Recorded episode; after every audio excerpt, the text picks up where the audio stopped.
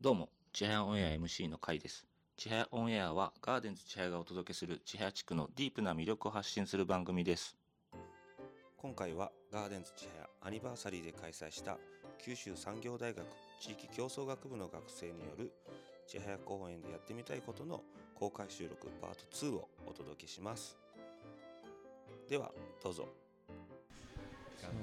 川上くんあ僕ですか？なんかはい、あれば。えっとまあいっぱいあってなかなか選べないんですけど、まあ、自分この自分がこう食のイベントとか結構好きなので,、でまあ、さっきからちょっと気になってるのはやっぱドイツのウインナーが食べたいっていう。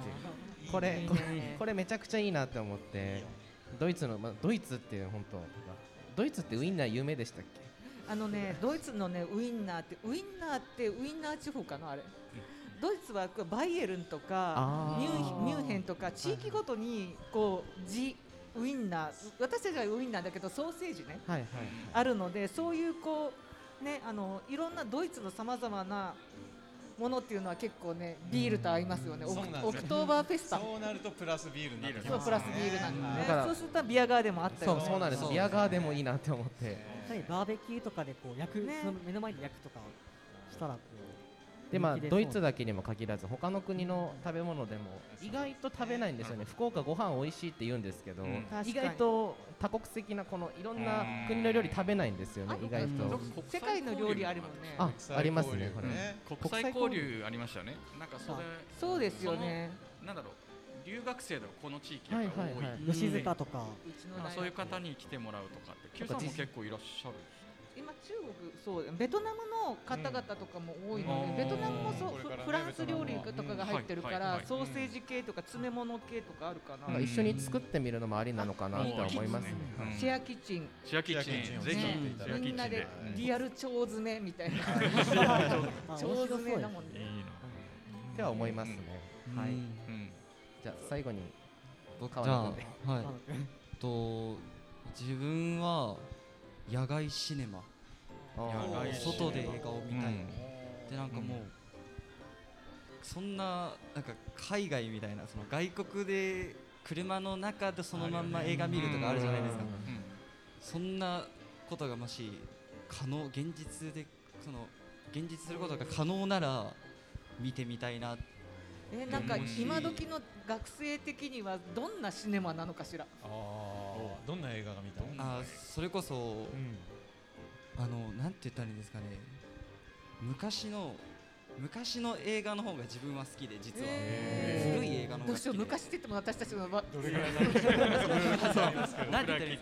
最近最近の恋愛とか、うん。アニメの実写とかじゃなくて、なんか「ショーシャンクの空に」とかそういういいですね。ちょっと一昔の一昔映画の方がちょっと面白いなっていうふうに確かに。思っててそれを見ながらプラスアルファでビアガーデンも一緒にしたらい。いですね。お詰め込酒飲みみますねながらっていう。じゃないですかそうすると最でも高かななんかねっていう。シネマのテイストに合わせて、えそこでこれはこう何マリアージュというかワインとこのワイン。映画。なるほどビールとこの映画とかはい。カクテルにあれとかこれとか。ですね。面白いですね。面白い。いいですね。そういうのしてみたいですね。なんかこう非日常みたいな感じの味わえたら面白いのかなって思いますね。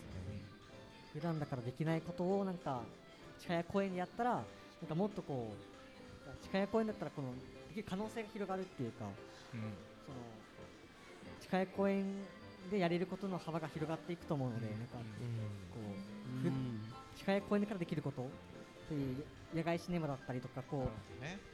あそこ広さを生かした何かできたらうん面白いのかなって思います。うん。そういやじゃあ三人はあれかまあみんなもそうだけどこう聞きながらそういうことをいろいろ考えたりそうですね。そうだはい。うん。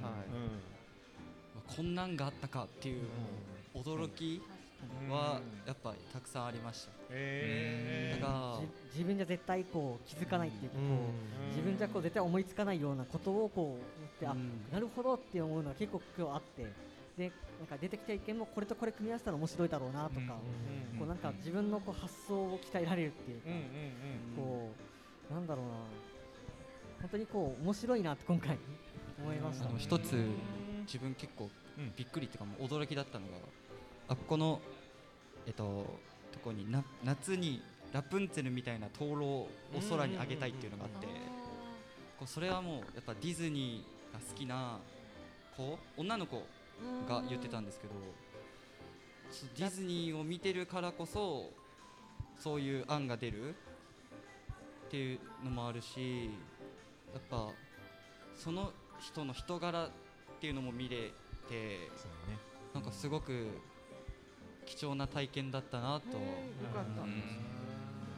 そうなんかねそういうのちょっとねわ私の方から質問させてもらっていい、皆さんは朝からたくさんの方々に声をいただいたんですけど、皆さんどんな感じだった？こうあこぜひ答えたいみたいななんか笑顔で答えてくれたとか、どういう方々がこうもうどういうこうねお子さんから年配の方までお声いただいたと思うんですけど、どんどんな感じだったかちょっと教えてもらいたいんだけども。聞きたい。いや最初の方はやっぱうん緊張しながらだったんで、なんか顔こったのかわかんないんですけど最初は結構あいいですみたいな人が多かったんですけど結最後の方で結構なんか慣れてきたのもあってあそうかもね。こうグイグイっていったらう結構笑顔にあいいですよみたいなこう快く対応をこうしてくださってだからやっぱりこううん。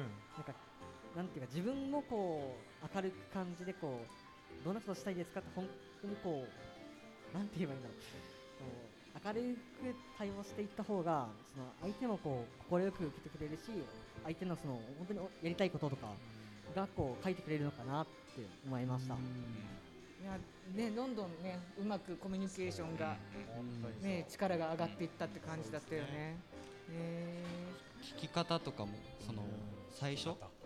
入って質問する時もやっぱただ時間ありますかって聞いてもなんかただの押し売りみたいな このセールスみたいな感じに捉えられてることが多くてちょっと今忙しくてって断られたりすることがあったので、まあ、その聞き方の工夫っていうのを自分で考えてやったりとか、その自分の成長にもつながったかなとすごい思いましたね。